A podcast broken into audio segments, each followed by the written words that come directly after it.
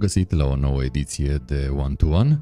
Sunt Ovidiu Mita și vorbim astăzi uh, despre lucruri interesante, inedite, cum ar fi fotografie, vlogging, călătorie, sport și toate acestea au un numitor comun într-un uh, vechi și bun prieten, Dani Pavel. Bine ai venit, Dani, în One to One.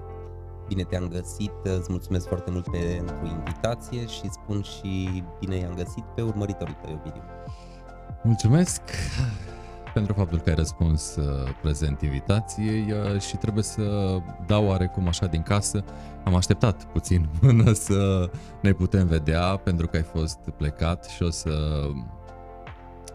Vedem uh, și o să auzim astăzi uh, multe lucruri interesante despre plecările și venirile tale, că sunt uh, de-a dreptul interesante.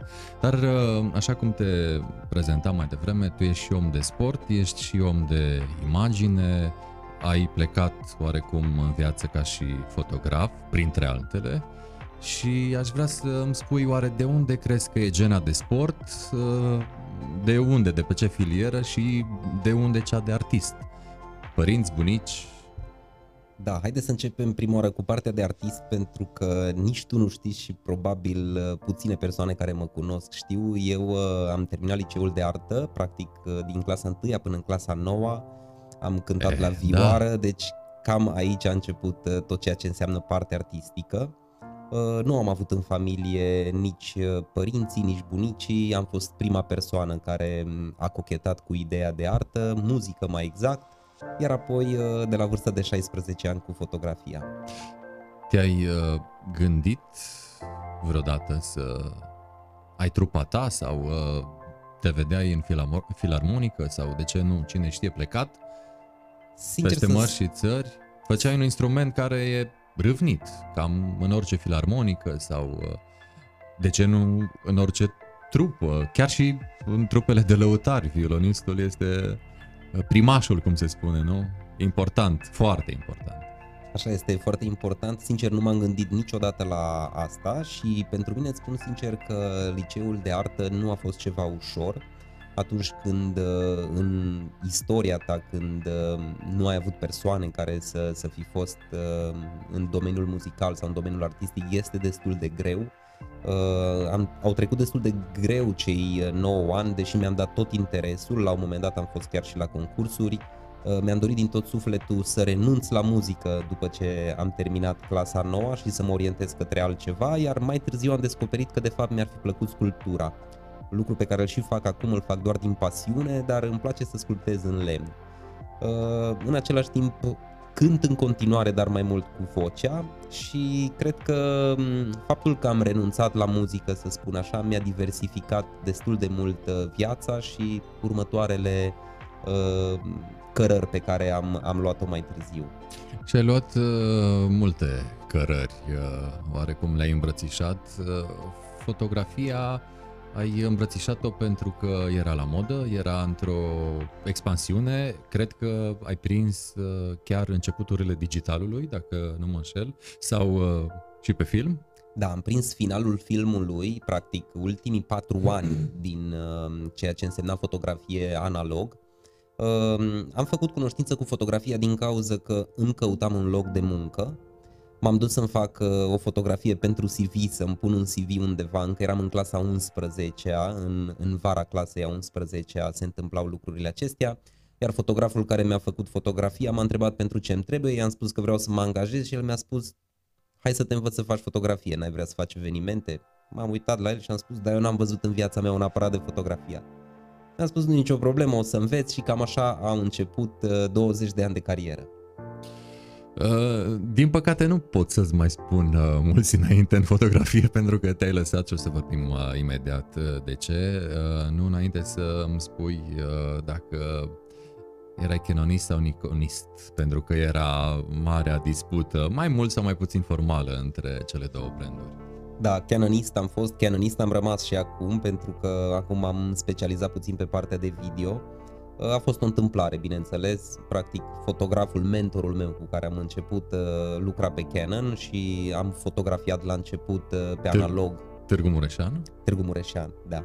Poți să-i spui și numele. Da, e Jigmon Jolt îl cheamă și chiar îi mulțumesc dacă cumva, probabil că toată lumea îl știe pentru că a fost uh, un cap de afiș al fotografilor în perioada respectivă, Studio 77-le. Mhm. Era în Uh, Tudor, în cartierul Era în Tudor. cartierul Tudor, da. Era în cartierul Tudor și m, așa ne-am întâlnit noi, am învățat foarte multe lucruri de la el, după care m, eu mi-am făcut și niște studii în, în domeniul acesta pentru că am Trebuia devenit... să ai... Da, da, și am devenit și pasionat, practic. Chiar am făcut uh, o școală pe bune, era cu frecvență redusă la Sibiu și am învățat foarte multe lucruri din punct de vedere tehnic. Artimici se numea sau altceva? Nu, uh, nici nu mai știu cum îi spunea sincer. Știu că era la Sibiu și în Da, o continuare școală există. bună. Da. da. Uh, Dar uh, există mai nou și la Târgu Mureș. Chiar două.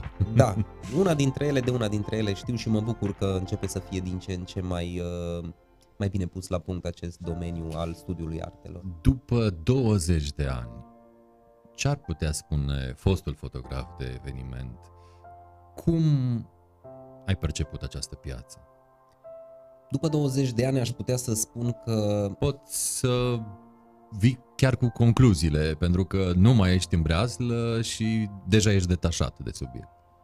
Da, uh, în primul rând pot să spun că am făcut uh, parte aici în Târgu Mureș, am făcut parte dintr-o m, breaslă frumoasă unde fotografii de cele mai multe ori s-au înțeles între ei. Au mai existat într-adevăr mici neînțelegeri, însă per total uh, îmi amintesc că de fiecare dată când am avut, de exemplu, nevoie, cineva să mă împrumute sau știu că la un moment dat mi s-a stricat un aparat, uh, niciodată nu am întâmpinat probleme și m, acesta este un lucru, un lucru foarte important, cred eu.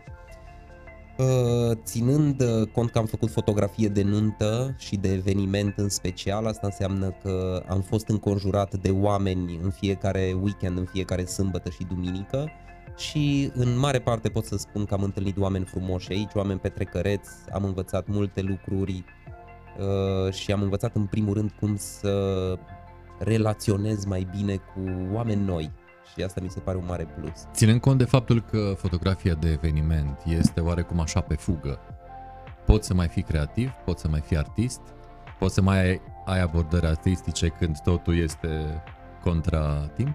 Uh, Știi cum e? Am așa o teorie și pe care am folosit-o tot timpul. Făți prima oară cadrele pe care dorește clientul să le aibă, pentru că până la urmă este o zi importantă pentru, pentru mir, pentru familia lor și pentru tot ceea ce se întâmplă, iar cu timpul care îți rămâne poți să fii și creativ. Uh, Dacă ești dedicat și dacă ești atent, eu spun că se pot îmbina puțin lucrurile. Într-adevăr, fotografia de nuntă are și o, o, o m, componentă de... m, Deci trebuie să faci și compromis, pentru că nu te poți duce și să spui, ok, astăzi o să fiu o mare artist, dar îmi lipsesc fotografii cu cele mai importante persoane și atunci trebuie să găsești un fel de echilibru între partea artistică a fotografiei și partea utilă, să-i spunem așa, partea comercială. În acele vremuri se putea trăi exclusiv din fotografie? Da, se putea trăi exclusiv din fotografie, asta dacă făceai pe lângă fotografia de nuntă și fotografii de promoție, pentru că în zona noastră... 2000 și un pic. 2000 și un pic te-a apucat anul. Uh, nici nu mai știu, dar era 2000, 2000 și un pic, da, suntem, da, da, era 2000 și un pic, Da, Deci în mileniul acesta da. se poate Da. trăi din fotografie. Acum chiar nu aș ști să spun exact dacă se poate sau nu se poate, însă cred că depinde foarte mult de gradul de implicare și m, dacă mai găsești și alte, alte ramuri ale fotografiei pe care să le îmbini, eu cred că în continuare reușești, ai reușit să trăiești din fotografie. Ce ai făcut sau ce ți-ar fi plăcut să faci? Nu știu, fo- poate fotografie de produs sau culinară? Uh, nu, niciodată nu mi-a plăcut fotografia studiată, adică nici măcar peisajele nu mi-au plăcut foarte mult pentru că aveai timp suficient să gândești fotografia și asta m, pentru mine era așa cumva o... era prea simplu. Uh, Mi-a plăcut foarte mult fotografia în care se întâmplă lucruri foarte repede, iar tu trebuie să fii acolo și să le imortalizezi. Cred că mie mi s-a potrivit uh, mănușă fotografia de eveniment. Și să înțeleg că îți mai uh, place prezența umană. Îmi place prezența Până la umană. urmă, la eveniment avem uh, în mare parte uh, cadre cu oameni și Da. despre oameni. Da, îmi place prezența umană și în fiecare domeniu pe care l-am ales ulterior după fotografie, cred că asta și reflectă faptul că îmi place să fiu între oameni, să lucrez cu oamenii În același timp îmi place și să fiu eu singur, să pot să mm, meditez, dar mm, oamenii au ceva special, sunt, sunt niște lucruri interesante care se întâmplă acolo în momentul în care creezi relații adevărate cu cei, cei din jur. În uh, timp ce făceai fotografie de eveniment, făceai și sport? Da, uh, au fost două lucruri pe care le-am făcut în paralel și... Mulți ani? Cred că au fost în jur de 5 ani. 4 sau 5 ani am făcut în paralel aceste două lucruri. Duminica, după ce îmi terminam evenimentul, mă duceam, dormeam și lunea mă trezeam pentru că aveam antrenament de la ora 7, era primul antrenament, mă trezeam la 5 și jumătate și mă duceam în sală, dar îți spun sincer că de fiecare dată mă duceam cu entuziasm. Și dacă partea artistică am înțeles, ai făcut liceul de artă, partea sportivă, pe vreo filieră, din familie, cineva? Absolut. Vreo gen, așa moștenită, a doua, a treia, a patra generație? Nici măcar N-ai aș găsit putea, cumva? Nu, și aici să știi că am fost pionier și chiar nu am avut Deschizătorule de drumuri. Da, nu am avut pe nimeni în familie care să fi fost sportiv de performanță. Tatăl meu știu că era colecționar de m, articole sportive de, de fotbal, asta mi-amintesc, însă nu era nimeni uh, talentat la sport din familie, chiar, chiar nu era. Și le mai ține respectivele articole? Uite, chiar trebuie să-l întreb, o, să, o să-l întreb când mă întâlnesc cu el, să vedem dacă le mai are, cred că ar fi interesante. Când eram copil nu mi se păreau mare lucru, pentru că nu eram pasionat de sport, uh, nu a fost o fire sportivă cât am fost copil și m, uite că la, la o vârstă destul de înaintată m-am specializat pe partea de sport și am început uh, printr-o pasiune inițial, care ulterior s-a transformat într-o meserie. Și de unde oarecum uh, acest microb de la sport? Cum a Microbul intrat? A intrat pentru că a fost nevoie. Eu la un moment dat aveam Ai avut probleme cu greutatea? Am avut probleme cu greutatea. Nu mi te imaginez. Toată lumea altcumva spune decât asta, cum ești. toată lumea spune asta, dar uh, am avut o greutate destul de mare la un moment dat și asta se întâmpla undeva în jurul vârstei de 24 de ani, deci cu mulți, mulți ani înainte și nu am găsit o soluție care să mi se potrivească. Mi se păreau că lucrurile se fac după ureche, mi se părea că cu siguranță se poate mai mult de atât și am ales ca să încep eu să studiez. Hai să vedem cum e. Sunt o fire curioasă și atunci am început să studiez să vedem ce stă în spatele acestui slăbit, ce stă în spatele a, a fi în formă, cum să te antrenezi corect, cum să te alimentezi corect și practic așa din aproape în aproape m-am specializat. Cât la sută din uh, slăbirea ta s-a datorat sportului și evident cât la sută reținerilor alimentare? Pentru că știu că e un mix acolo, o balanță chiar. Da, în cazul meu îmi spun sincer foarte mult s-a bazat pe sport pentru că mai târziu am făcut cunoștință și cu nutriția, însă m, în jur de 80% atunci când vorbim ex, de, doar de slăbit, dacă vorbim doar de slăbit, în jur de 80% este ponderea alimentației, adică trebuie să fim atenți la ceea ce consumăm pentru că caloriile și surplusul caloric pe care îl consumăm ne, ne fac să, fim, să, am, să avem o greutate mai mare decât uh, ar trebui. Țin minte că atunci când ne-am văzut ultima dată la un eveniment aici în uh, Târgu Mureș, uh, se servea, cred că, al treilea fel de mâncare. Stând la masă, noi cei care eram parte din uh, staful evenimentului, ai avut așa o reacție câtă risipă. Da. Ce ai vrut să spui prin expresia aia? Pe care, iată, o țin minte de cel puțin 5 ani, dacă nu, poate Cred chiar că erau mai și bine. mai mulți. Așa. Da. Uh, știți, știi cum e? Eu o consider risipă și atunci când consumăm mai multe alimente decât avem nevoie și mai ales o risipă atunci în momentul în care se aruncă această mâncare. Uh, De cele mai multe ori mâncarea care se servește la un eveniment este cam de două sau de trei ori mai mult decât necesarul Unei persoane. unui adult, da, Da. decât necesarul unui adult. Uh, Asta dacă includem inclusiv dansul pe care, care să spunem că ar, ar mai arde niște calorii și lucrul acesta de risipă mi se pare foarte trist și în același timp foarte nesănătos. Și aș sublinia aici că risipă este și atunci când mâncăm prea mult doar pentru că ne este poftă sau că ne este pus în față și cea mai mare risipă este atunci când se aruncă și mâncarea este energie. E Și- păcat. O cam uh, risipim. O cam risipit. Um, de ce nu alt sport și fitness? De ce nu al sport și fitness? Pentru că cred că este cel mai la îndemână și este unul dintre cele mai uh, complexe tipuri de sport pentru persoanele care au un stil de viață mai puțin activ. Adică poți să faci fitness în 2 metri pătrați, fără echipament uh, special, se poate face cu greutatea corpului, se poate învăța destul de ușor pentru că fitnessul se bazează pe câteva mișcări de bază pe care le poate învăța aproape oricine. Este mm, și necostisitor când vine vorba de echipament și ustensile? Aș putea să spun că este relativ necostisitor și în plus de asta, dacă de exemplu ai lucra cu o persoană, un antrenor personal care să te ajute la început cu mișcările de bază, după aceea tu poți de singur să diversifici puțin uh, mișcările acestea, să înțelegi despre ce este vorba, te poți duce pe o variantă de program online dacă vrei, dacă nu te poți duce în sală și să-ți construiești tu singur un program. Iar dacă vrei totuși să faci sală, fitness uh, și nu apelezi la un instructor personal, s-ar putea să bâșbâi și să nu ajungi la uh, efectul scontat într-un timp rezonabil? Categoric, da. Există niște secrete ca în orice, de fapt să nici nu le spunem secrete pentru că e un fel de manual de utilizare al corpului pe care nu, nu-l știm pentru că nu l-am citit niciodată. E vorba de biomecanică, e vorba de cum anume execuți mișcările, pentru că de multe ori mișcările seamănă între ele, dar se simt diferite. Atunci când se simt diferit, bineînțeles că și efectul lor asupra corpului este diferit.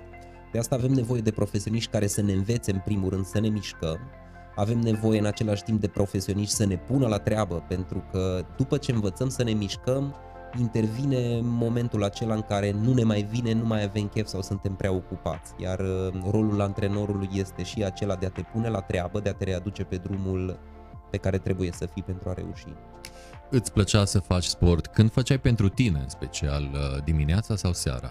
Când este omul mai uh, pregătit din punct de vedere fizic pentru a face ceea ce se face la sală, cum numim noi acest stil de viață mai nou îmbrățișat de tot mai mulți dintre noi. Dacă mă refer doar la mine, mie îmi plăcea să fac sport dimineața, deoarece... Altfel e tonusul? Altfel este tonusul, te trezești cu energie și sportul făcut dimineața mi se pare că îți dă și mai multă energie pentru întreaga zi. Deci, practic, este un fel de energizant natural sportul. Însă, în același timp, am întâlnit persoane și am lucrat cu persoane care nu puteau să facă sport dimineața. Și e destul de ușor de recunoscut. Dacă ești genul de persoană care îi place să se trezească dimineața, mai mult ca sigur și sportul ți se potrivește făcut de dimineață. Dacă ești o persoană mai uh, care se trezește puțin mai târziu, cu siguranță preferi sportul făcut uh, în a doua parte a zilei sau către seară mai există un avantaj la sportul făcut dimineața că e gata făcut și nu mai poți să sar peste el. Da. Deci fiecare ce, fiecăruia ce îi se potrivește, aș spune, și ține foarte mult de, de tipul de om. Se poate ca atunci când te duci la sală seara să ai o energie debordantă astfel încât să nu ai somn în Se următoarele două, trei ore după ce termini programul de sport? Da, se poate deci și... ăsta ar fi riscul mersului fi... la seară seara. Da. Să zicem. Ăsta ar fi unul dintre riscuri, dar uite, aici aș mai spune și un avantaj. De exemplu, aveam persoane care veneau să se antreneze după muncă și dacă stresul acumulat pe parcursul zilei la muncă era destul de apăsător, după ce plecau de la sport spuneau, wow, mă bucur că am venit pentru că m-am eliberat de tot stresul acumulat astăzi la muncă. Deci sunt avantaje și dezavantaje, însă nu aș recomanda sportul făcut foarte târziu, adică să te mai antrenezi după ora 9-10, e un stres prea mare pentru organism și nu, nu reușește corpul să-și revină pentru a te putea odihni bine pe parcursul nopții.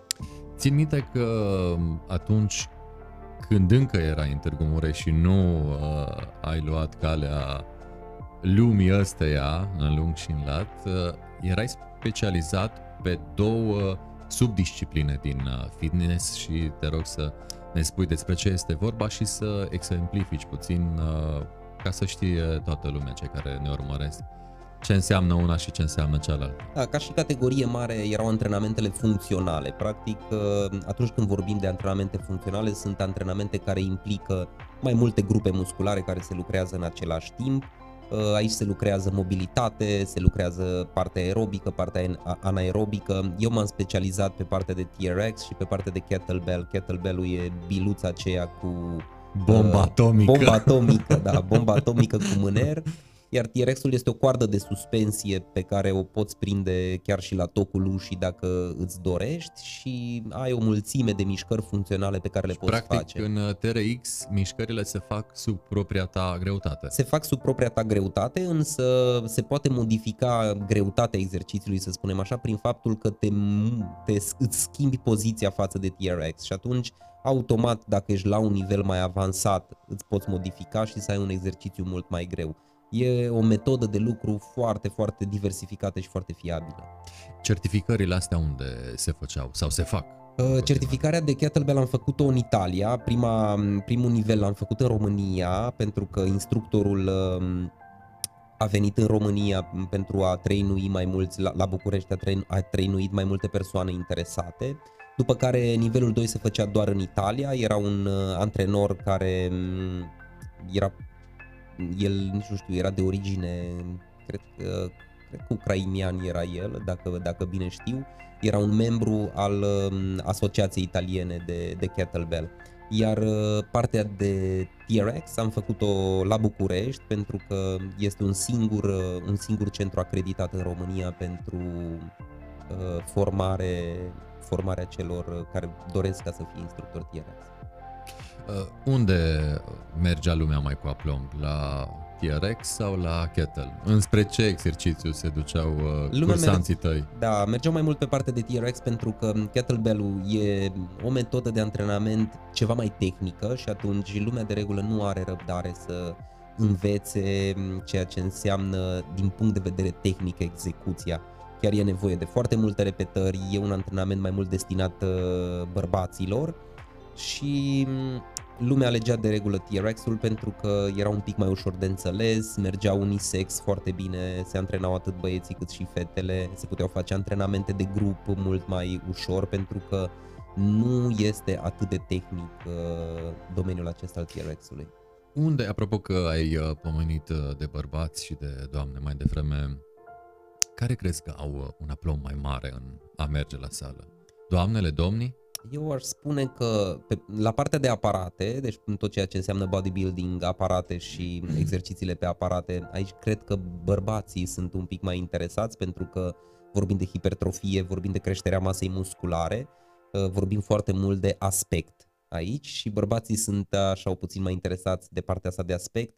Uh, la partea de antrenamente funcționale, femeile sunt puțin mai interesant, interesate pentru că mm, femeile sunt interesate și de sănătate puțin mai mult, mobilită, sunt interesate de Ia mobilitate. Uite, ce nuanță interesantă. Da, da, sunt interesate și de mobilitate, sunt interesate, bineînțeles că și de aspect, însă și de partea asta de antrenamente de grup, pentru că majoritatea, la majoritatea antrenamentelor de grup participă doamnele și domnișoarele, și mm, de partea asta erau interesate mai mult, uh, mai mult fetele. Și uh, să zicem uh, la destinația la care vrea să ajungă un domn sau o doamnă care ajungea mai întâi. Este mai ușor pentru un bărbat să ajungă acolo unde își dorește sau pentru o femeie, din punct de vedere structural. Da, din punct de vedere structural pentru un bărbat pentru că vorbim de o cantitate de testosteron uh, ridicată și atunci uh, în momentul în care un bărbat începe să se antreneze, corpul lui este în așa fel făcut încât e mai uh, pregătit pentru efort fizic și atunci rezultatele apar mult mai repede la, mult mai repede la bărbați. În afară de asta, doamnele, domnișoarele Uh, din cauza faptului că sunt puțin mai sentimentale decât bărbații, mai sensibile, bineînțeles că vor fi puțin și afectate de tot ceea ce înseamnă pofte alimentare într-un mod puțin diferit. Dar uh, femeile sunt mai serioase decât bărbații atunci când vorbim de sport. Da, uite, nuanțe și nuanțe. Nuanțe și nuanțe. Uh, și apropo de uh, poftele alimentare de care ai uh, vorbit mai devreme, hai să facem împreună. De fapt, nu, fă tu, un meniu pentru o zi. Un meniu ideal, a la Dani Pavel. Nu aș spune neapărat că există un meniu ideal, uh, nici nu aș vrea ca să intru foarte mult în Sau detaliile. unul recomandat. Da, nu aș vrea să intru foarte mult în detalii pentru că nu am o specializare în nutriție și atunci cred că cel mai bine ar fi ca mm, să persoanele care își doresc să afle mai multe despre nutriție, să discute cu un nutriționist. Asta mi se pare că este un aspect important, chiar dacă mai nou acum uh, antrenorii personali ei vin și îți recomandă anumite lucruri, uh, știința aceasta nutriției este mult mai complexă decât credem noi și cred că ar trebui lăsată tot așa pe mâna, pe mâna profesioniștilor. Dar dacă vrei așa foarte simplu să-ți dau câteva exemple, ți-ar spune încearcă să spui în farfurie cât mai multe alimente vii, adică cât mai multe verdețuri, cât mai multe legume, încearcă Crudități. crudități. Da, încearcă să te duci pe o variantă, o variantă de alimente vii în primul rând. Încearcă să urmărești puțin să fie cantitatea de proteine să fie una relativ bună și sursa de proteine să fie una bună. Aici putem să vorbim de carne pentru cei care consumă carne, ouă, brânzeturi sau, de ce nu, proteine de ba- pe bază vegetală, năutul, fasolea și multe alte leguminoase care ne oferă proteine.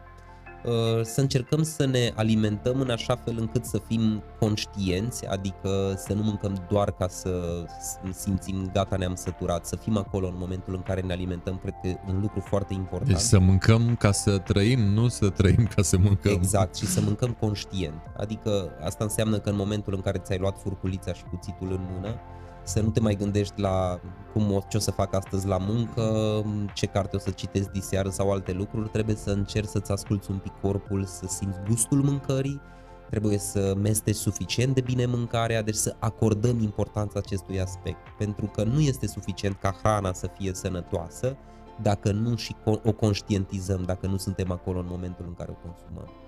Ai uh, pomenit de alimente proaspete și crude în același timp, pentru ca mai apoi uh, să spui ceva și legat de ou.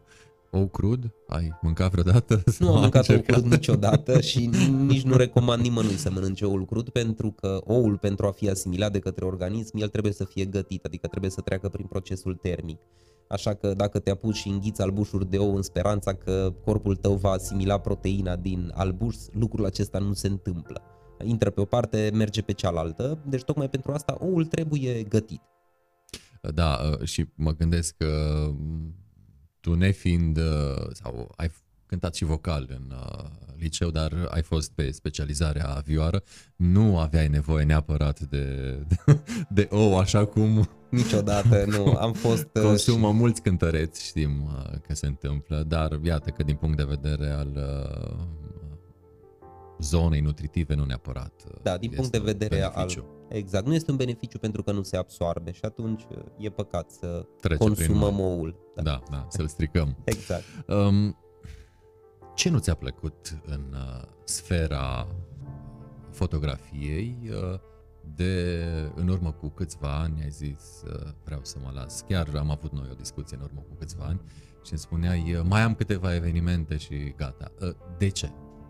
Uh, eu consider că trebuie să te retragi și tu singur, adică să-ți iei o decizie ca la un moment dat să te retragi dintr-un domeniu, din, dintr-un domeniu de genul, uh, fără ca piața să te împingă înspre retragere. Mie mi se pare că um, atâta timp cât am făcut uh, fotografie de eveniment am fost foarte implicat, găseam la fiecare eveniment la care mă, du- mă duceam, îmi găseam energia să mă duc, să, um, să fac niște fotografii interesante, să pot să scot în evidență ziua respectivă pentru oamenii care mă chemau și la un moment dat am simțit că nu mă mai regăsesc în partea de uh, profunzimea evenimentului, aș putea să-i spun. Am început, orică am început eu să văd mai mult, orică lucrurile au început să se schimbe, mi s-a părut că nunta devine ceva de, destul de superficial. Lucru care simțeam că nu, nu mi se mai potrivește, simțeam că mă mint eu pe mine, simțeam că dacă trebuie să mă duc la un eveniment să-i pun pe oameni să se sărute și acest sărut nu vine el ca eu să pot să îl imortalizez sau erau oameni care, nu știu, vendeam, erau în ziua anunții, erau cu mintea într-o totul, într cu totul alt loc sau uh, erau în unele cazuri nunți făcute din interes. Probabil că lucrurile acestea erau și cu 10 ani în urmă și eu nu le vedeam, deci nu m-a afectat lucrul acesta, sau probabil că lucrurile s-au mai schimbat între timp. Când am observat că nu mă mai regăsesc la fel de bine la aceste evenimente, mi-am spus ok, probabil că drumul meu în acest domeniu a fost până aici, haide să mă retrag și mai degrabă să te sune în continuare oameni să te cheme, dar să le spui uh, Nu mai fac. politicos nu mai fac, decât să te duci până în momentul în care, nu știu, ajungi să ai barbă albă și... Ce-mi spui tu acum uh, denot uh, conștiinciozitate și uh, te-aș întreba dacă o observi așa la nivel macro în societate. Să spun sincer, Foarte sincer. Uh, mi se pare că suntem puțin superficiali. În, Eh. în ultimii ani mi se pare că suntem puțin superficiali. Uh, mi-ar plăcea să se schimbe puțin lucrurile, mi-ar plăcea să fim puțin mai ancorați în, în uh, ceea ce ni se întâmplă în fiecare zi. Uh, mi-ar plăcea să văd mai multe zâmbete, mi-ar plăcea să văd oameni dedicați indiferent de ceea ce fac. Uh, Din păcate, modelele care se urmează în ziua de astăzi nu sunt cele mai bune și cred că tânăra generație ar trebui să înceapă să-și aleagă din ce în ce mai bine modelele pe care, pe care își doresc să le urmeze. Uh, nu știu, e normal să ai o anumită vârstă, e normal să vrei să, să fii mai petrecăreț, să fii probabil mai superficial, face parte din vârstă, cu toții am fost așa, însă mi se pare că puțin lucrurile în ultima perioadă, în ultimii ani, se încep să se degradeze din ce în ce mai mult și superficialitatea m, probabil că va începe să ajungă să fie o normalitate, lucru pe care eu nu mi l-aș dori. Dacă nu venea pandemia, oricum te-ai fi lăsat în acel an 2020 de fotografie? Da, era ultimul an în care am, uh, am luat evenimente și așteptam să vină 2020-ul să facem ultimele evenimente și uite că 2020 a venit, dar nu s-au mai putut face evenimente. Deci eu mi-am propus din 2019 să ies de pe această piață. Și cu ce ai umplut golul lăsat de jobul, să zicem, uh, legat de fotografie? Golul l-am umplut cu multe călătorii. Uh, am mai uh, rămas pentru că și sala... și cu sportul în și cu online, sportul. cumva? Atunci a apărut Diampul? Categor- în 2019 a apărut Iampul pentru că am avut anul Ați fost 2019 vizionari. Da. Anul 2019 a fost uh, un mix între fotografie, o sală fizică pe care o aveam în Târgu Mureș, plus proiectul online. Deci a fost probabil unul dintre cei, cei mai grei ani din, uh, din viața mea, din punct de vedere al, uh, al muncii pe care îl aveam și al timpului pe care îl alocam, uh, al aloc- alocam uh, carierei mele, să spun așa. Și tocmai și din acest motiv am spus că trebuie să renunț la unul dintre ele. Am renunțat la fotografie, am rămas uh, cu sportul uh, în sală, în sala pe care o aveam uh, aici în Târgu Mureș și bineînțeles cu sportul online pe care îl fac uh, până în ziua de astăzi. Uh, Nu a fost uh, inedit uh, sportul în online? A fost inedit și în același timp am fost deschizător de drumuri pentru că în 2019 Cred că la voi am văzut pentru prima dată ideea de sport online, după care a venit pandemia și am văzut că inclusiv orele de sport din școală s-au ținut online. Uh, Cum ți-a venit ideea? Pentru că ai pus-o în practică înainte să fii nevoit prin pandemie să o faci. Cum? De unde? Uh, Sincer, nu a fost ideea mea. Eu aveam sala fizică în Târgu Mureș și un fost coleg de-al meu care trăia în București și m, terminase, absolvise facultatea de marketing. El a venit și a spus, uite, eu aș vrea să fac ceva interesant și haide să facem împreună un proiect în care să m, vindem sport online. Eu m-am uitat la el și am spus, ok, dar eu nu mai am timp de nimic pentru că, uite, am fotografia, am, uh, am partea de sală și chiar nu mi se pare că ar putea să fie viabil un astfel de proiect. Uh, Totuși l-am, l-am făcut, a fost foarte greu pentru că ne-am ciocnit de extrem, extrem de multe lucruri. Uh, În continuare pot să spun că sportul online pentru noi, pentru români, este așa ceva destul de exotic. E în altă parte altcumva? Uh, În altă parte, cred că este, dar uh, acolo unde tehnica este un pic mai bine stăpânită de către... În America, de exemplu, este puțin diferit pentru că uh, cei care trăiesc în America stăpânesc un pic uh, tehnica într-un mod diferit și atunci le este mult mai ușor să, să facă sport online și să folosească o aplicație de fitness online. Cred că pandemia ne-a împins să învățăm mai mult și Da. poate că de acum încolo, odată cu noile generații, se va schimba paradigma și în România. Mm, Cred că e cu da și nu. Uh, Atunci ne-a împins pentru că a fost nevoie, însă imediat după ce lucrurile au reintrat într-o normalitate, lumea a început ca să Revine la vechi. revină la vechile obiceiuri. Da. Da. Suntem comozi, nu? Ca nație. Pentru că ai văzut uh, multe țări, ai fost în multe direcții. Suntem comozi? Suntem comozi. Suntem comozi, acum depinde exact și cu cine... Și fuduli? Uh, Asta cu fudulii cred că depinde din ce parte a țării te tragi. Uh, comozi Am suntem. înțeles. Da, dacă, de exemplu, te duci în Spania și o să vezi cum uh, pistele de alergare sunt pline, o să vezi cum lumea e mult mai interesantă și dacă vei vrea să compari, într-adevăr, suntem comozi din, uh, din acest punct de vedere însă lucrurile se schimbă înspre bine. Acum, momentan, motivul pentru care românul face sport nu este tocmai cel mai sănătos, să spunem așa, pentru că uh, sportul ar trebui făcut în primul rând pentru sănătate. Noi în continuare facem sport doar pentru partea de aspect în mare parte. Uh, lucrurile se întâlnesc undeva la un moment dat, însă atunci când uh, faci sport în primul rând pentru aspect, probabil că nu vei lua în considerare anumite detalii și probabil că nu ți alegi foarte bine sportul pe care îl faci sau probabil că, nu știu, începi să folosești suplimente în mod greșit. Uh, sunt cazuri și cazuri. Nu suntem încă suficient de bine, de bine informați și nu ne dăm seama că, de fapt, sportul e o componentă a sănătății, nu neapărat o componentă a aspectului. Cât de mult îmbrățișezi ideea așa numitelor uh, prafuri luate de către cei care fac sport? Uh, prafuri luate fără să știi ce e. Sau pastile. Hai. Da.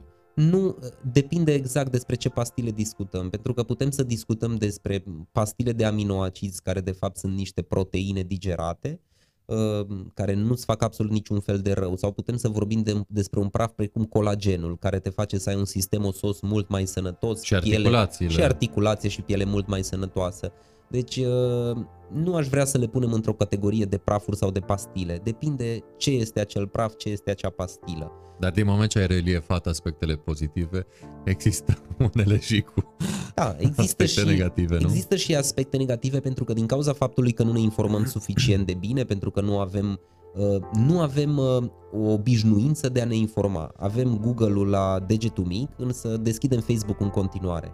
Cred că asta e problema și dacă în ziua de astăzi, dacă ai o, o întrebare de orice fel, te uiți pe Google sau încerci ca să găsești niște surse de pe internet de pe care, de pe care ai putea să te informezi și în maxim 1-2 ore să știi niște lucruri foarte interesante, însă suntem comozi și pur și simplu ne luăm după ce a spus X sau Y. Lucru care în momentul în care introduci în tine, indiferent ce o fi, un praf, o pastilă, să o faci doar pentru că cu tare vecin mi-a spus că lui a făcut bine, mi se pare că suntem puțin irresponsabili. Când ai uh, băut ultima dată o bere? Uite, mi-am cumpărat o bere în seara asta pentru că acum... Așa cum... să, să bei după ce pleci de la emisiune, nu? Nu, nu. Până nu, vine, până nu vine căldura de regulă nu consum bere. Consum uh, vin ocazional, din când în când consum într-un pahar de vin și mi se roșu pare... sau alb? Roșu. Vinul meu preferat este vinul pentru roșu. Pentru circulație. E și pentru circulație, dar în primul rând e pentru uh, obicei în sine, să spun, adică să stai la un pahar da, de vin, este. să povestești, mi se pare o activitate plăcută atunci când o faci cu cine, cu trebuie. cine trebuie. Da. Cum merge Iampul? Iampul merge, ne-am confruntat din 2019 și până în 2022. A cu... avut uh, o istorie sinusoidală? Da, bineînțeles că atunci când uh, a debutat pandemia COVID am avut o explozie ca orice înseamnă platformă online sau platformă Clar. de orice. După care oamenii cum au început așa au și renunțat, uh, ne așteptam să fie lucrurile așa Uh, ne-am lovit de foarte multe probleme tehnice și până ce ne-am dat seama cam ce și-ar dori oamenii și ce fel de abordare să avem, cred că între 2019 și 2022 am tatonat și le-am încercat pe toate. După care în 2022 lucrurile au intrat, să spunem, într-o zonă mult mai bună, în care mm, avem o aplicație acum, putem să comunicăm cu oamenii, am transformat oarecum serviciul de masă pe care îl aveam într-un serviciu mult mai personal, în care avem un chat în intermediul aplicației, discutăm cu oamenii, vedem ce au nevoie, le pregătim niște programe personalizate pe ceea ce își doresc ei și lucrurile sunt mult mai, mult mai interesante acum. De la YAMP a plecat ideea de călătorii de la Iamp a plecat ideea de călătorii. Da, vroiam să facem altceva și am spus haide să ne filmăm antrenamentele pe cele mai frumoase plaje din Europa. Și așa am început să călătorim. Se întâmpla când? Asta se întâmpla în 2020, se întâmpla pentru că prima noastră experiență cu autorolota în care și trăim din 2020 uh, a fost um, tot așa, la începutul COVID-ului. Nou personal COVID-ul ne-a schimbat viața și ne-a schimbat-o în bine, aș putea să spun. Ne izolasem pentru Inițial ne-am dus un weekend să vedem să testăm și noi autorolota pentru că era proaspăt cumpărată și am vrut să stăm un weekend. La radio s-a spus că urmează ceva, nu știam exact ce, toată lumea să vină acasă și noi am zis, dar ce să facem noi în casă, că oricum stăteam într-un spațiu foarte mic, am spus hai să stăm aici, că sigur mai mult de o săptămână nu durează. S-a transformat într-o ieșire de 3 luni de izolare în munți și cred că acesta a fost un moment în care viața noastră s-a schimbat uh, complet pentru că nu am mai vrut să mai revenim la vechea viață pe care am avut-o și așa au început călătorile. Deci, Dani, te întreb ca să se înțeleagă foarte clar, ești un om care stă în autorulotă? Sunt un om care stă, suntem doi oameni de fapt care stau în Cu autorulotă. partenera de viață, da? Da, da. Stăm în autorulotă din uh, 2020, din vara anului 2020. Călătorim, trăim, chiar și atunci când suntem în Târgu Mureș sau oriunde, Wow. noi suntem în autorulotă. Cum e viața pe patru roți? Viața pe patru roți Adică viața cu bune și cu rele și cu frig și cu căldură și cu absolut de toate, nu așa... nu doar cu peisajele care apar Exact, pe rețelele exact, sociale. Exact. Uh, Este o viață cu provocări ca orice altă viață, însă m, nouă ne place foarte mult pentru că este o viață dinamică, este o viață minimalistă în care nu se face risipă, din nou revenim la risipa Te obligă, practic, statul într-un astfel de mediu să fii foarte atent, cred, exact. nu? Trebuie să fii foarte atent la apă pentru că ai un rezervor de 100 de litri pe care nu îl poți umple în fiecare oră, îl umpli odată la câteva zile atunci când găsești un izvor. Te obligă soarele care ne oferă energia să îți faci un bioritm în așa fel încât uh, să folosești soare atunci când este în timpul zilei, plus, bineînțeles, ce se mai stochează, dar la un moment dat energia se poate termina, așa că nu o să ții calculatorul și luminile deschise pe parcursul zilei și te obligă locurile în care ajungi, te obligă să găsești o variantă de a trăi oriunde, indiferent că vorbim de o parcare, indiferent că vorbim de marginea unei păduri sau de o plajă frumoasă undeva în Europa sau oriunde altundeva. Um, Mai ții șirul țărilor în care ai fost? Uh, Am fost undeva... Ați fost? Da, în ultimii ani am ajuns în aproximativ 20 de țări, însă nici nu știu, pentru că nu suntem numărători de țări, suntem numărători de experiențe, așa spunem noi.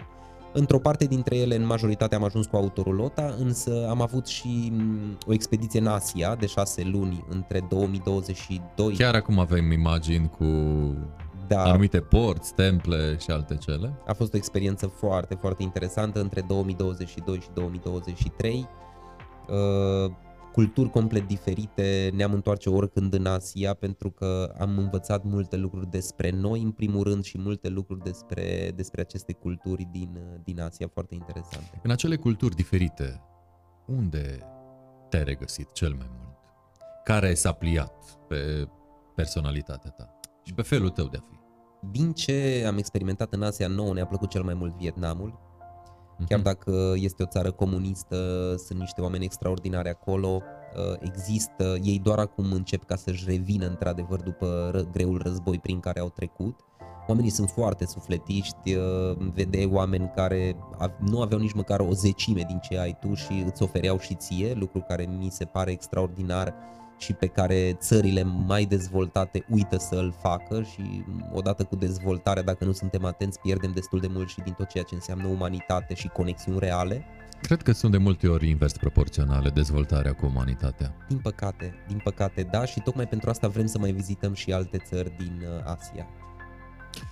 Aveți o poveste de viață fascinantă. Cel puțin asta uh, a ultimilor uh, patru ani, când v-ați luat uh, lumea în cap și viața pe patru roți, iată. Ce urmează? Pe unde ajungeți anul ăsta? Sau uh, hai spune-ne unde ați fost, pentru că am uh, discutat în această lună și îmi spuneai, uh, știi, undeva după 20 uh, vom fi prin România. Până în 20, această lună, februarie, unde Da, ați acum fost? mă Pe gândesc unde? unde am fost. Am fost la începutul anului, am fost în Republica Moldova, nu știu exact uh, câți dintre voi ați fost în Republica Moldova, dar chiar vă recomand să mergeți pentru că E un lucru foarte interesant, oameni care vorbesc aceeași limbă cu noi, însă au obiceiuri diferite și Republica Moldova, eu, mie mi se pare o destinație exotică.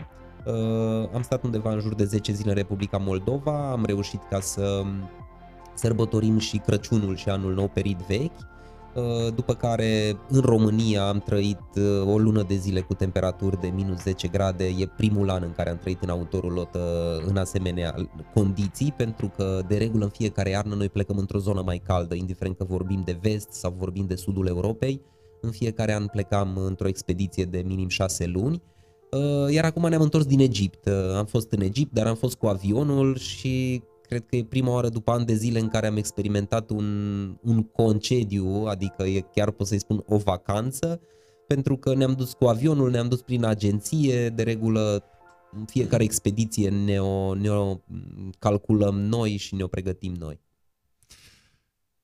Cam uh, cât de mare este dulapul tău de haine? Dulapul meu de haine e foarte mic. și chiar așa mi se pare destul de mare, mai ales acum a fost greu cum am avut și... Noi în ultimii trei ani nu am mai folosit haine de iarnă deloc. Pentru că... Cum v-ați descurcat uh, pe aceste temperaturi de minus 7-8 grade din uh, ianuarie-februarie? Am găsit o parte din hainele vechi din 2019 care s-au mai potrivit și au fost, uh, au fost purtabile. Le-am folosit pe acelea, plus ne-am luat câteva hăinuțe pentru sezonul rece însă nu pot să spun că ne-am, împrieten, ne-am reîmprietenit cu perioada rece din uh, România, însă uite că primăvara e aproape aici și astăzi am avut temperaturi extraordinar de ridicate pentru această perioadă. Cum e să faci căldură în autorulotă când uh, avem uh, zăpadă și temperaturi de minus multe grade? Care-i, care-i feeling-ul? În primul rând ai nevoie de gaz, pentru că avem un sistem de încălzire pe bază de gaz, atât pentru încălzirea... Ce spui tu e uh, ceva wow, pentru cred că 80% sau poate 90% dintre noi, cei care stăm la casă sau uh, Probabil, apartament. pentru noi e normalitate, să spun așa. Tocmai de aceea vreau să uh, ne da, dai din casă. Avem uh, încălzirea pe gaz, uh, încălzirea apei este tot pe gaz, plus uh, frigiderul, pentru că avem și un frigider și un congelator, acestea merg pe gaz toate. Dacă, de exemplu, vrei să încălzești autorulota pe parcursul iernii dacă ai minus 10 grade, undeva în jur la 350 de lei plătim doar pentru partea de gaz. În rest nu plătim nimic pentru că avem apă de la izvoare și energia de la soare. Noaptea avem o temperatură destul de scăzută în autorulotă, poate să fie undeva în jur la 13-14 grade, se doarme foarte bine la temperaturi mai scăzute și te obișnuiești cu asta foarte repede. Ești mult mai sănătos în momentul în care dormi acoperit și dormi la o temperatură mai scăzută iarna.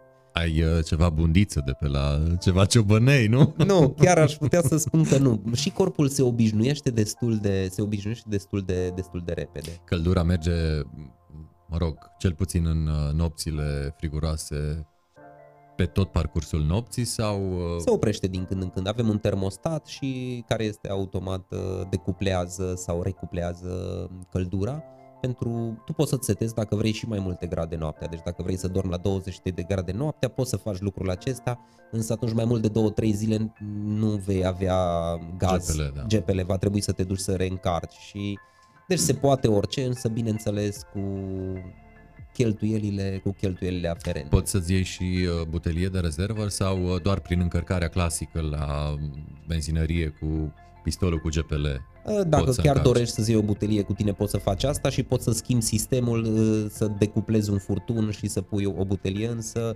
mm, ar fi destul de greu.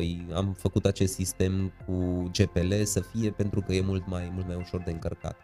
Energie electrică? energie electrică, avem două panouri solare, avem două baterii de litiu care se încarcă atunci când este soare. Ce putere au panourile? Uh, panourile au în total 360 de W, cred că și avem două baterii de 100 de amperi, fiecare două baterii de litiu de 100 de amperi, dar uh, și dacă nu am avea soare timp de 3 zile, 4 zile, am avea în continuare autonomie, deci nu, e, nu este o problemă. Dar tot așa, îți închizi lumina de fiecare dată când nu o folosești fără să uiți și bineînțeles nu lași prin priză lucruri, înveți să folosești mult mai bine resursele pe care le ai.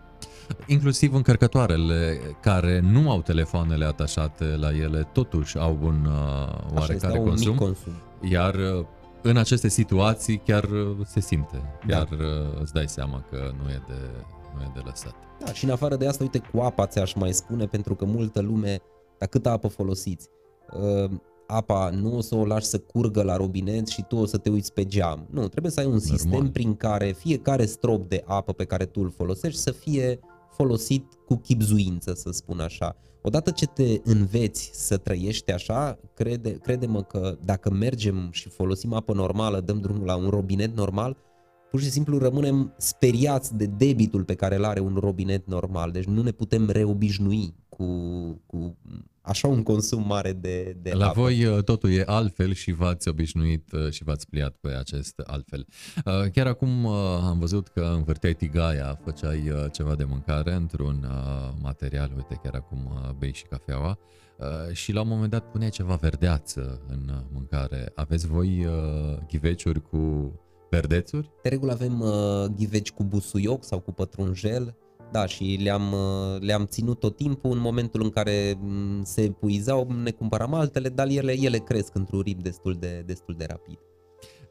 Ce ai dus întotdeauna din România când ai plecat în alte țări? Zacuscă și slănină. Sau vrei să spun... Uh, și în țui- sticlă ce aveai? țuică să știi că nu am luat pentru că nu, Of. nu, nu sunt cu tăria, dar zacuscă și slănină am luat tot timpul. Când s-a terminat a fost destul de trist, dar asta o ducem de fiecare dată. Mama mea face o zacuscă extraordinară, care e așa foarte lăudată de către toți prietenii mei și de fiecare dată când plecăm avem câteva borcane cu zacuscă. Ah, ce bine miroase. Da, um, lucruri uh, cred că nelipsite din bagajul de mână al oricărui uh, român care pleacă peste hotare. Și uite așa, uh, făcându-vă viața mai frumoasă și poate mai responsabilă, cum ai spus mai devreme, um, să fi venit de acolo, de la această simplitate pe care o trăiți de câțiva ani, ideea de a vă întoarce la origini, rădăcini și aici mă refer la sat, pentru că uh, voi aveți un uh, blog de călătorie, așa se numește, canalul vostru de YouTube, în care ne arătați pe unde umblați uh, și de curând am văzut că v-ați achiziționat o proprietate. Uh, ea este în județul Mureș, uh, unde mai exact? În comuna, în comuna Brâncovenești este, uh, satul uh, Idicel Pădure este mm, aici aproape de noi, e un loc extraordinar de frumos unde s-au păstrat niște case și niște, niște lucruri, acum le descoperim și noi pentru că începem să intrăm în hambar, începem să intrăm în căsuțe și descoperim niște uh, materiale, pânze, care au zeci de ani, niște ziare vechi am descoperit acum de curând și abia așteptăm să vedem ce... Este ca un fel de casă muzeu. Prima oară când am intrat în ea, nu ne venea să credem așa că lucrurile au rămas... Știi că pentru multă lume acele bunuri ar fi ajuns pe foc când un proprietar uh, nou ar fi venit în casă. În- Din păcate, da, dar cred că așa au fost lucrurile să fie să ajungem noi și vom încerca să scoatem în valoare toate aceste lucruri. Plus uh, vom încerca să punem puțin în valoare satul românesc, exact așa cum a fost el. Totuși aici constat o oarecare contradicție. Tu, orășan, crescut la Târgu Mureș, partenera ta de viață vine din uh, zona Vrancea, Focșani, din zona Focșani, Vrancei. așa. Uh, De unde plăcerea de a te duce acolo poate unde ai fost dar la bunici sau străbunici, în cazul tău? Dar în cazul meu am fost Unde, doar unde, unde uh, s- sau ce s-a întâmplat astfel încât uh, îți dorești sau v-ați dorit atât de mult o casă, dar nu orice fel de casă, una bătrânească și într-un sat cât mai departe de uh, tumultumul uh, citadin uh, Târgu Mureșan sau a uh, oricărui alt oraș din România. Cred că știi ce s-a întâmplat? Uh, Am început să fim mai conștienți. În momentul în care ești mai, ești mai conștient, îți dai seama că în tine, în ADN-ul tău, sunt foarte multe lucruri care zac acolo și care vor să iasă la suprafață. Adică satul românesc cred că este în fiecare dintre noi, indiferent cât de mare orășeni ne credem sau indiferent cât de mm, în glumă luăm noi partea asta, ești de la țară sau uh, mai știu eu ce, lucrurile acestea sunt în noi, trebuie doar să le descoperim și reușim să le descoperim în momentul în care trăim mai conștient. Um, am încercat uh, să căutăm proprietăți în toate călătorile noastre. Am căutat proprietăți în Portugalia, spre exemplu, am căutat proprietăți în Spania, am căutat proprietăți în Grecia, aproape că eram și pe punctul de a cumpăra o proprietate în Grecia. Însă în cele din urmă am stat, ne-am gândit, am analizat și am simțit că trebuie să ne reîntoarcem la rădăcini. Și cred că de aici vine acest proiect și această mutare. Din noi, este, era undeva în noi și cred că este în fiecare dintre noi, doar că trebuie să fim mult mai atenți și mult mai conștienți. O să vedem. O să vedem, urmează să descoperim, îți spun sincer că și pentru noi e, e nou tot ceea ce se întâmplă și chiar dacă în primele zile când am ajuns acolo mă simțeam puțin stinger și nu știam exact dacă am făcut, dacă am luat o decizie bună sau nu, deja de două, trei zile când mă trezesc dimineața și simt răcoarea, aud păsărelele și aerul acela, îmi dau seama din ce în ce mai mult că am făcut alegerea potrivită. Hm. Da, foarte interesant uh, ce spui. Practic, acum voi uh, trăiți la rulotă, dar rulota este în curtea casei pe care ați uh, achiziționat-o în uh, Idicel. Exact așa. Nu departe de uh, un alt amic uh, de-al nostru, al emisiunii noastre, Răzvan, care face zacuscă, deci grijă. Uite că e concurență acolo lângă noi. Da, abia aștept ca să-l cunosc, uh, să-l cunosc și pe el. Are într-adevăr un brand foarte frumos creat acolo. Răzvan și... Idicel, da. Da, întâmplător uh, am ajuns, dar eu zic că mai mult ca sigur o să ne înțelegem, încă nu ne-am cunoscut în mod direct. Și toate au un început, nu-i așa? Așa este. Uh, cum v-a venit ideea blogului de călătorie? Uh, în momentul în care eram în Asia. Vlog eram, chiar. Da, e vlog de călătorie, bilet de vacanță. Acum îi spune bilet de vacanță, noi deja în glumă îi spunem bilet de vacanță la țară. Urmează să vedem dacă îi vom schimba sau nu îi vom schimba numele, însă eu îl consider un vlog de călătorie pentru că fiecare experiență pe care noi o avem este o călătorie. O călătorie prin care te descoperi, o călătorie în care descoperi noi peisaje, noi culturi. Uh, cum am ales uh, sau cum ne-am decis să facem uh, acest vlog care din păcate ar spune eu că l-am început puțin cam târziu, trebuia să-l începem chiar în 2020 pentru că multe țări, locuri pe care le-am vizitat nu vor apărea din păcate sau probabil că le vom revizita, cine știe. Eram în Bali, și a fost ideea Dianei, s-a trezit într-o dimineață și a spus, bă, noi facem lucruri prea interesante ca să nu afle lumea de ele și să nu putem să inspirăm și alți tineri să vadă ce înseamnă călătoritul și cum poate să schimbe viața. Eu m-am uitat așa la ea și am spus, ok, un nou proiect, ceva ce nu am nevoie, pentru că eram într-o perioadă foarte liniștită a vieții mele, am lăsat-o pe ea, a început, am văzut că într-adevăr își dorește și atunci am spus, ok, hai să îl facem, dar hai să avem strategia, hai să-l facem să fie într-adevăr un plus valoare pentru cei care ne vor urmări.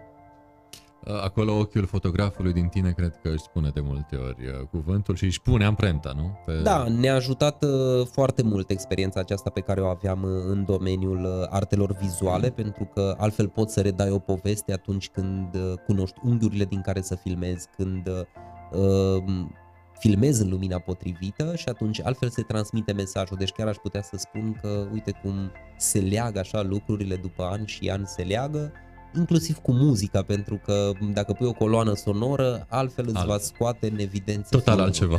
Exact. Total altceva.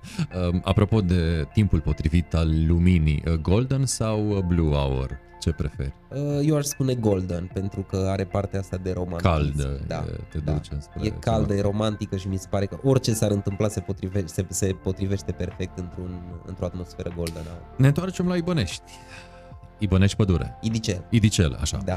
Um, cât costă o casă la Idicel acum? O să facem un vlog despre asta. Uite, nu o să spun nici ție pentru că îi provocăm și pe cei care ne urmăresc să vadă, pentru că vrem să facem un vlog foarte interesant, într-adevăr. E o întrebare pe care o are românul, cât costă o proprietate. Îți spun sincer, am văzut mai multe, am văzut proprietăți între 30.000 și 130.000 de euro, avem uh, și vloguri despre asta.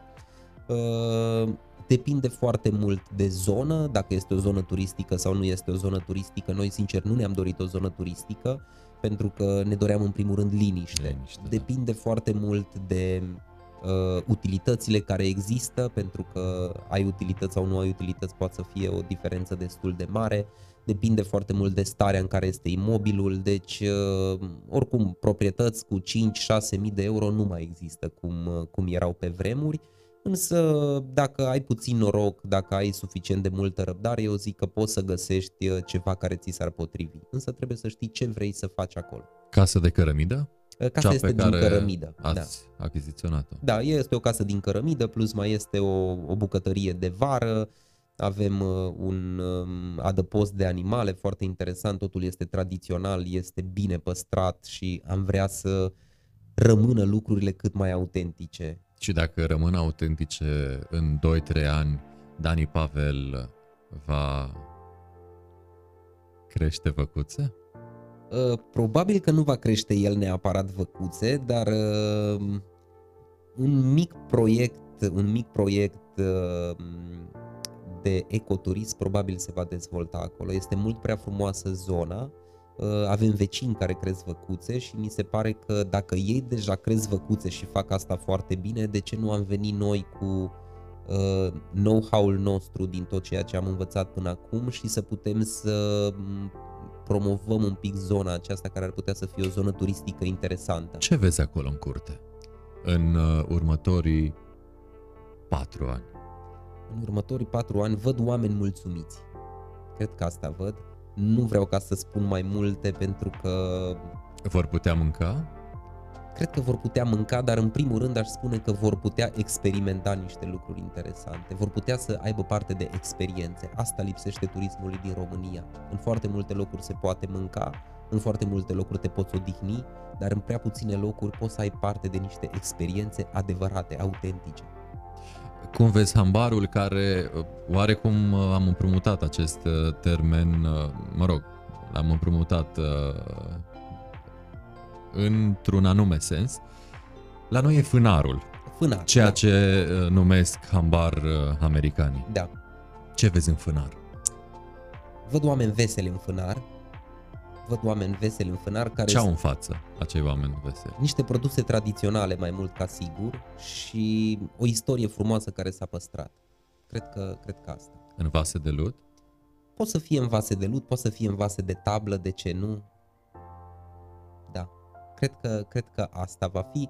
O să fie nevoie de muncă dacă ne decidem să, să facem, să dezvoltăm acolo un proiect de Vreți să ecoturism. faceți în regim propriu? Sau cât se poate de mult în regim propriu? Uh, o să fie o provocare indiferent dacă o să o facem în regie proprie sau dacă o să, o să luăm niște fonduri europene, o să încercăm să luăm niște fonduri europene, nu știm încă sincer, nu știm sincer dacă se va întâmpla asta sau nu, însă important este să o facem din suflet, cred că, și dacă sufletul este acolo și pui puțin mâna la treabă, pot să iasă doar lucruri frumoase. Câte hectare are casa în spate? Uh, două hectare, deci e suficient spațiu și pentru... Poți mări hambarul, Se poate mări fânarul hambar. până, până undeva în spate, mult de tot. Da, da, da, este. Cum te vezi peste 10 ani? Te mai vezi uh, Globetrotter, ca și acum? Sincer să spun, peste 10 ani nu mă văd neapărat, neapărat Globetrotter sau nu mă văd Globetrotter în, a- exact în, această, în acest sistem, în această formulă. Uh, Probabil că vine acea perioadă a vieții când uh, începi să dai de la tine. Și se așează Da. lucrurile oarecum. Da, încep să dai de la tine, încep să te așezi puțin, încep să dai mai departe ceea ce ai primit, pentru că asta cred că e, e un lucru important. Am vrea să ajutăm puțin tânăra generație să își găsească un rost, să-și găsească un rost, să-și deschidă puțin um, orizonturile, pentru că suntem crescuți cu destul de multe frici, suntem destul de speriați de viață, uh, ne e frică să experimentăm, ne e frică să căutăm și cred că urmează să îi ajutăm pe tineri să se redescopere și să descopere cam despre ce ar putea să fie viața lor. Ai simțit că ai inspirat de când uh, trăiești așa, trăiți așa și faceți lucrurile pe care le faceți? Cu siguranță, Aveți feedback-ul? Da. da, deci cu siguranță da și din ce în ce mai mult acum de când am devenit uh, publici, să spun, pe vlogul de călătorie, uh, lumea începe să ne urmărească, sunt interesați și cred că am inspirat, cred că am, ins- de fapt sunt sigur că am inspirat oameni. Sunt sigur că am inspirat oameni inclusiv prin uh, lucrurile pe care probabil că și tu știi, inclusiv prin proiectele pe care le-am făcut uh, de-a lungul anilor, cu diferite case de copii, cu diferite persoane care erau mai vulnerabile, pentru că am avut multe proiecte de acest gen atâta timp cât am stat în Târgu Mureș. Se spune despre satul românesc că ar muri și cei care spun asta își bazează afirmația pe faptul că mulți bătrâni mor și casele rămân goale, dar pe de altă parte, iată, sunt tineri ca și voi care iau uh, drumul satului. Cum vezi lucrurile? Cum vezi satul românesc în următorul deceniu? Pentru că, vrând nevrând, există o generație care ne va părăsi și sunt tot mai mulți. Cum vezi umplându-se locurile celor care vor pleca în alte zări? Um... Va muri satul, așa cum se spune? eu sper din tot sufletul că nu va muri satul. Dacă tânăra generație nu va face nimic în legătură cu asta, da, sunt toate șansele să lucrurile să nu fie prea bune. Odată ce va muri satul românesc, în caz că se va întâmpla asta, o, un mare potențial turistic în România uh, nu va mai exista, pentru că noi în momentul acesta nu facem turism, noi în momentul acesta, după cum îți spuneam, oferim spații de cazare și oferim mâncare. Turismul e altceva și din păcate nu reușim să valorificăm turismul acesta tradițional. Uh, mi-ar plăcea să văd tot mai mulți tineri care au plecat afară la un moment dat, pentru că sunt milioane în momentul acesta, să se întoarcă înapoi în România și să înceapă cu know-how-ul pe care l-au văzut acolo, cu bănuții pe care au câștigat, să înceapă să redezvolte un turism tradițional, un, un ecoturism în uh, zone cu atât de mult uh, potențial în România. Aici mai este încă o problemă, uh, o mare uh, distanță, să spun așa, între vechile generații, între bătrânii noștri Da, este un, uh, un ecart, da. Exact, și între tinerile generații. Din păcate, vechile generații cred că știu mai bine și tinerile generații cred că știu mai mult. Adevărul e undeva la mijloc. Ar trebui, să se, da, ar trebui să se întâlnească undeva și să se facă transferul de generații, să se facă mult, mult mai mai uh, productiv și mai în avantajul tuturor. Ar trebui cumva să ne dăm mâna, să învățăm. Să fie o simbioză pe cât exact, posibil. Exact. Dacă lucrurile acestea se vor întâmpla, satul românesc nu va muri. Dacă în continuare uh, vom încerca să rămânem încăpățânați și să credem noi că știm mai bine, sunt șanse ca să, să, să ne pară rău mai târziu pentru că vom pierde toate tradițiile pe care le avem. Eu în, în, în, sper din tot sufletul să nu se întâmple asta și proiectul acesta pe care vrem să-l începem, tocmai din acest motiv vrem să-l începem, să le arătăm tinerilor că se poate. Noi nu mai suntem neapărat la 20 de ani, dar am acumulat suficient de multă experiență prin faptul că am fost antreprenor, prin faptul că am vizitat, prin faptul că am văzut atât de multe, avem multe idei și am vrea să dăm un exemplu, uite că se poate și dacă vom reuși asta, cu siguranță mulți tineri se vor întoarce în România și vor avea și ei curaj să facă. Și făcând chestia asta, cred că demonstrați inclusiv că se poate trăi din sport făcut chiar neconvențional, nu? Asta deja am demonstrat-o că se poate trăi din sport făcut neconvențional prin faptul că am avut aplicația de sport online, pentru că multă lume, suntem printre singurii, cred că, din România care au rezistat, dar asta pentru că ne-am implicat și pentru că am continuat să dezvoltăm uh, conceptul. Uh, acum, sportul făcut la țară e total altceva, e atât de multă muncă la țară încât nu mai ai nevoie de Hârleț, niciun fel lopată, de sapă, greblă exact. și alte unelte. Da. Exact, deci nu mai ai nevoie de niciun fel de fitness, însă satisfacția pe care ți-o dă, faptul că stai în natură, faptul că vezi, vezi ceva în urma muncii tale, eu zic că e un motiv suficient de bun să venim și să facem, uite, fitness la țară, să facem sport la țară. Ce bine sună, fitness da, la țară. Fitness la țară și cu o utilitate până la urmă. Of, Doamne! Um, hai să facem uh, pe final de One to One un top al uh, țărilor uh, ce ți-a plăcut mult ție, pot fi din Europa sau nu. Uh, următoarea categorie uh, va fi locuri din România și apoi uh, ca să restrângem arealul locuri din județul Mureș, cu excepția locului pe care deja, deja ați uh, poposit voi acum. Hai să începem cu lumea largă. Da, dacă începem top cu... 3, top 4, cât vrei tu. Dacă am începe cu lumea largă, prima oară m-aș duce în Asia și aș uh, reaminti Vietnamul, care este una dintre țările care ne-a plăcut nouă cel mai mult. Ehm, Grecia cred că ar fi pe locul 2 pentru și că... să ne și spui de ce, două, trei cuvinte. Vietnamul în, pentru... primul rând, în primul rând pentru oamenii care sunt acolo și pentru simplitatea cu care se întâmplă lucrurile la ei, pentru faptul că lumea nu te judecă. Dacă o să te duci în țările asiatice în special, nu o să te intereseze cum ești îmbrăcat, nu o să ai probleme de genul. Și asta înseamnă să trăiești pentru ceea ce ești, nu pentru ceilalți. Grecia de ce? Grecia pentru mâncare, bineînțeles, au o, o cultură culinară extraordinară și oricând ne-am, ne-am întoarce în Grecia și bineînțeles pentru peisajele, apusurile, mai ales din uh, sudul, uh, din sudul Greciei sunt uh, senzaționale. Mai departe, din Europa sau din uh, alte zone ale lumii, ca să fie măcar un top 3. Da, uite, m-aș duce în Bali, ne-a plăcut foarte mult. Aici partea spirituală, am putea să spunem că este ceva ce în puține țări poți să găsești. Asta bineînțeles dacă nu te duci uh, cu turismul de masă, adică îți organizezi singur lucrurile și explorezi. explorezi. Am stat patru luni în Bali și am găsit niște, niște locuri uh, pline de spiritualitate, niște oameni care sunt într-adevăr dedicați și care pentru asta trăiesc, pentru a cultiva spiritualitatea și religia hindusă. Și încă una tot din afară, ca să fie patru. Încă una tot din așa. afară. Să știi că ne-a plăcut foarte mult și Portugalia. Deci este o destinație în care ne-am întoarce.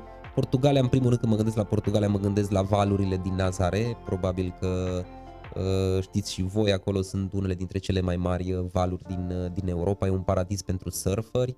Și mi-amintesc așa cu drag cum am petrecut multe serii uitându-ne la niște valuri extraordinare și la niște sportivi care căutau valul perfect. Hai că venim mai aproape de casă și uh, ajungem în România. Top 4 uh, destinații din România. Top 4 destinații. Prima destinație din România este Târgu Mureșul. Oh. este Chiar și așa prăfuit și cu traficul pe care l are. Da, din păcate cu... acum este, este puțin prăfuit, probabil că lucrurile nu s-au desfășurat în tocmai cum, uh, cum s-a dorit, dar în continuare mie mi se pare că este un burg așa frumos și sper ca să ajungă Târgu Mureșul ăsta al nostru la adevărata lui valoare. Acum depinde și de noi, depinde și de conducere, depinde de mai mulți factori. Sper să reușească Târgu Mureșul să recâștige acea, acea frumusețe de pe vremuri, să-i spun așa. Uh, Clujul, îmi place foarte mult Clujul. Chiar dacă e agitat și tumultos? Acum eu îți spun strict ca vizitator. Pentru că, da, ai, ai de văzut ce drept, da. ai văzut, ai de da. văzut și în Cluj multe, multe. Da, în plus uh, îmi plac oamenii din Cluj, sunt uh, așa, sunt oameni lejeri, oameni relaxați. Deci pot să spun că pot să spun că îmi place Clujul, îmi place Sibiul foarte mult pentru că școala de fotografie pe care am făcut-o am ales să o fac în Sibiu pentru că îmi plăcea Sibiul foarte mult.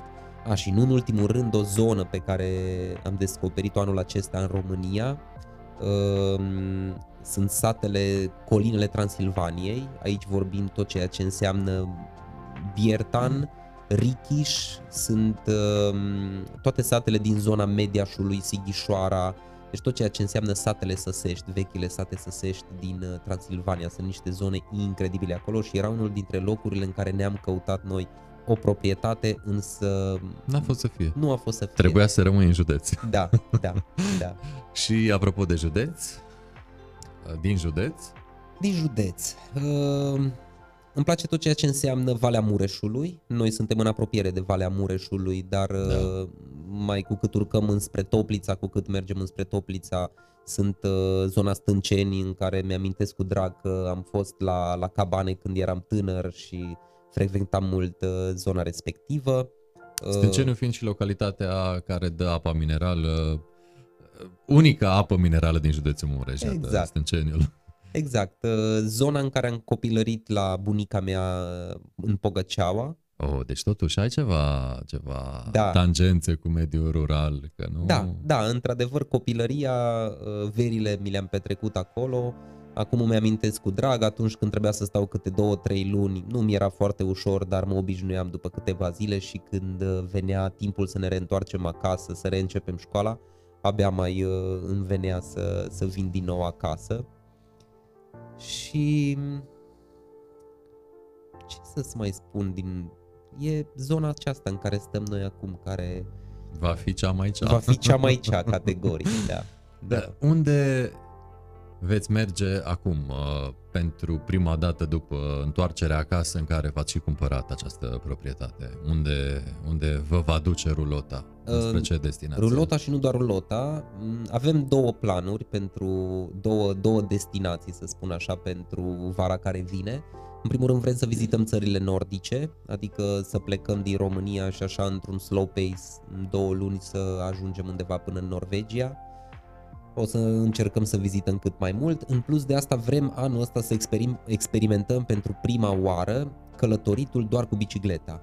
Adică o să ne punem, uh, avem două biciclete electrice, o să ne punem bagaje minimaliste, foarte minimaliste pe bicicletă și vom încerca să facem un uh, hop-on, hop-off uh, island tour în Grecia. Practic vorbim despre Ciclade, acolo sunt niște insule interesante care ar fi foarte scump dacă ai vrea ca să le vizitezi cu autorolota pentru că trebuie să treci cu feribotul de pe o insulă pe cealaltă și atunci am spus hai să mergem cu bicicleta. O să fie o călătorie puțin mai uh, scurtă, să-i spun așa, nu știm dacă ni se potrivește sau nu ni se potrivește, dar uh, cred că o să fie interesant. Cu siguranță, uh, lucruri interesante faceți voi. Uh, Pentru asta te-am uh, și invitat aici să ne dai din casă. Uh, Dani, drumuri bune. Cum spun tiriștii, drumuri bune, colegul, nu? Da, exact. uh, Noi suntem colegi cu tiriștii pentru că mai dormim și în parcări. Da, cred. Uh, Locuri sigure? Uh, Unele locuri sunt sigure, altele mai puțin sigure. Am avut și momente Incidente? mai puțin plăcute. Da, am avut în Grecia. Spargeri? Uh, Spargeri la limită am fost, dar le-am, uh, cu, dacă ești suficient de atent, reușești să le mai Să uh, te trezești, să... gestionezi. Da, noaptea ne-am mai trezit și cu bătăi în, au- în uh, ușa autorolotei. La un moment dat am parcat lângă o tabără de refugiați și au vrut să intre peste noi, dar ne-am dat seama la timp și am plecat de acolo. Am mai fost odată flancați în Bulgaria pe autostradă, deci se întâmplă, faci zeci de mii de kilometri și e normal să Aveți apară. o viață palpitantă din Da, toate dar, punctele uh, de vedere. Înveți foarte multe lucruri. Înveți... Permis de portarmă? Nu, nu e nevoie. Nu e nevoie. Trebuie să fii doar hotărât, atâta tot. Ah, da, am înțeles, uh, bâte de baseball. Nu, nici măcar. nici măcar, nici măcar. Avem un, uh, un, un plan de, un e- escape plan, așa îi spunem noi, pentru că e bine ca să ș- te aștepți la anumite lucruri și să-ți pregătești uh, Sigur că da. puțin terenul în caz că o să fie nevoie. Da. Așa este. Dani, mulțumesc tare mult că ne-ai împărtășit din experiența ta vastă de om uh, de călătorie uh, și iată proaspăt proprietar al uh, unei căsuțe frumoase, nu departe de Târgu Mureș, dar uh, cu toate astea uh, la ceva distanță de agitația citadină. Uh, Felicitări pentru tot ceea ce faceți, uh, spor în toate și uh, poate, poate ne vedem la inaugurarea despre care un pic, un pic așa ai lăsat să se înțeleagă că va fi ceva interesant acolo la Idicel. Îți mulțumesc tare mult, să vedem exact ce ne rezervă viitorul. Sper să fim uh, sănătoși, să le putem duce pe toate la bun sfârșit și să ne bucurăm de ele. Uh, Îți mulțumesc pentru invitație, mulțumesc Cu mare drag. uh, celor care ne urmăresc și oricând voi reveni cu drag. Uh, și noi te vom uh, primi cu drag să ne împărtășești din nou experiențe. Poate cine știe după vizita în țările nordice că va fi cu siguranță interesant.